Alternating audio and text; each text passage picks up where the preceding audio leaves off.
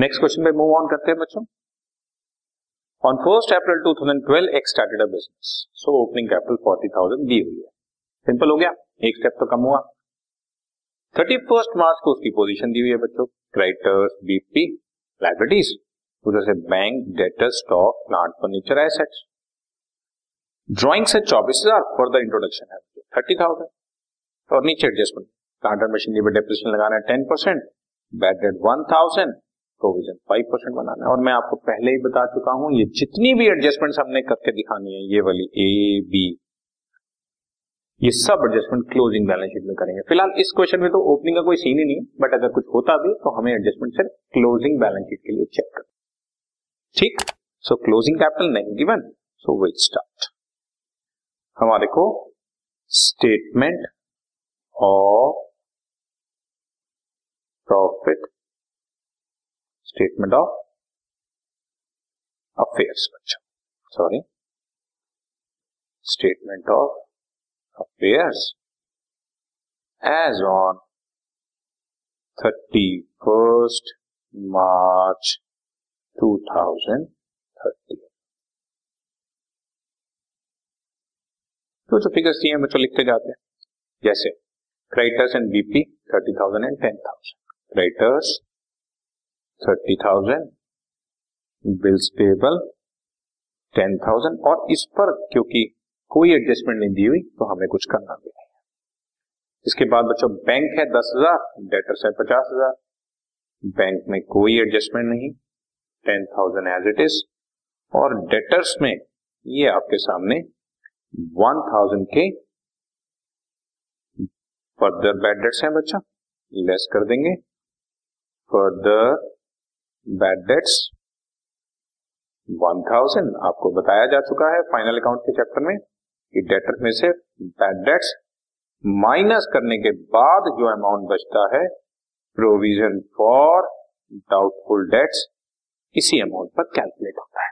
49,000 का ये 5% 2,450 कैलकुलेट किया, 46,550 रुपीज हमारी डेटर्स की फिगर आ गई.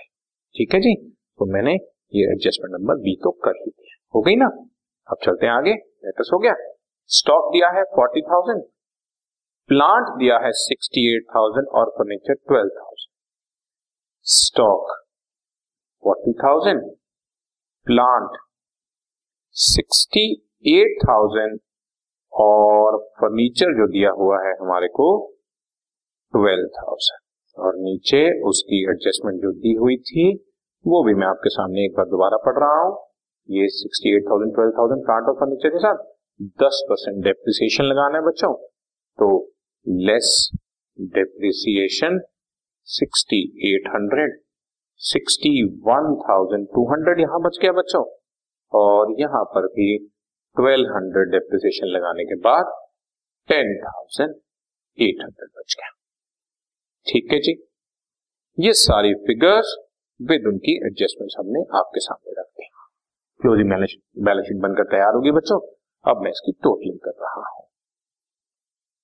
कैरी 156, 96, 98, 158, 168, 1,68,550 हमारी ये फिगर आ गई बच्चों.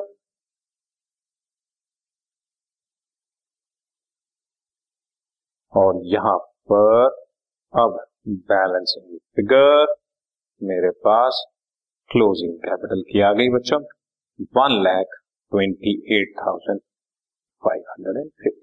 क्लोजिंग कैपिटल आ गई, बाकी सब कुछ क्वेश्चन में गिवन है बच्चों.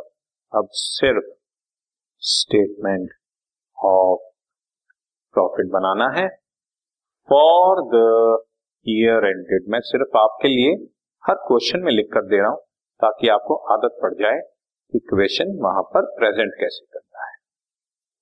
अकाउंट्स में मार्क्स लेने के लिए क्वेश्चन का ठीक होना भी जरूरी है, टाइमली पेपर खत्म होना भी जरूरी है, और प्रेजेंटेशन होना भी उतना ही जरूरी है. इसके अलावा नीटनेस और ओवर राइटिंग तो अकाउंट्स के पेपर में अपराध है. ठीक है, एज अ स्टूडेंट जब हम पेपर कर रहे होते हैं थोड़ी बहुत कटिंग हो जाती है, पर उसको ओवर राइट मत करो. ओवरराइटिंग अपने आप में गलत, अकाउंटिंग पॉइंट ऑफ व्यू से तो बिल्कुल ही गलत है। अगर आपने किसी फिगर की रियल लाइफ में जब आप किसी की अकाउंटिंग करोगे और उसकी फिगर को ओवरराइट कर दिया तो उस फिगर पर शक हो जाता है कि ये कौन सी फिगर थी जिसको ओवरराइट करके इन्होंने कुछ और बना दिया। इसलिए अकाउंट्स के पेपर में ओवरराइटिंग तो कभी करना ही मत। कटिंग कोशिश करना ना हो, लेकिन अगर हो जाती है तो उस फिगर को सिंपल कट करके उसकी जगह दूसरे फिगर ओवरराइट नहीं करना। तो टाइमली पेपर खत्म होना, करेक्ट होना, नीटनेस होना और उसकी प्रेजेंटेशन बहुत जरूरी है। ठीक, सो क्लोजिंग कैपिटल लिया बच्चों। क्लोजिंग कैपिटल जैसे मैंने अभी निकाल के दिया आपको 1,28,550 हेड मैंने किया, इसका ड्राइंग्स क्वेश्चन में हमारे को कितनी दी हुई हैं, ये हमारे सामने फिगर है ड्राइंग्स की 24,000 और फर्दर इंट्रोडक्शन है 30,000 बच्चों। ड्राइंग्स 24,000 ऐड करी 1,52,550 लेस फर्दर इंट्रोडक्शन, ये हमारे सामने आ गई बच्चों। Further introduction is 30,000, so balance बचना चाहिए, एडजस्टेड बैलेंस इज 1,22,550 और इसमें से हम लोग लेस कर देंगे opening capital. Very first line में आपके पास ओपनिंग कैपिटल गिवन है, वो भी चेक कर लेते हैं बच्चों, मेरे को ध्यान नहीं है क्या फिगर थी, 40,000 ये रहा बच्चों। सो ह्यूज प्रॉफिट कमाया फॉर्म ने बच्चों, 40,000 बैलेंस बचा 82,550।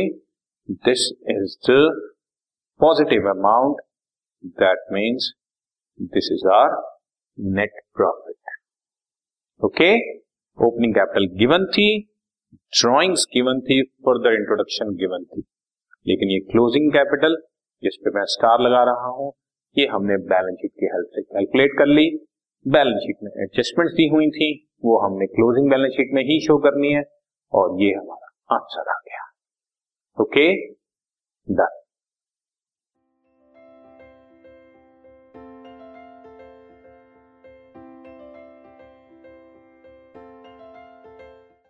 This podcast is brought you by Hubhopper and Shiksha Abhiyan. अगर आपको ये पॉडकास्ट पसंद आया तो प्लीज़ लाइक, शेयर और सब्सक्राइब करें और वीडियो क्लासेस के लिए शिक्षा अभियान के यूट्यूब चैनल पर जाएं।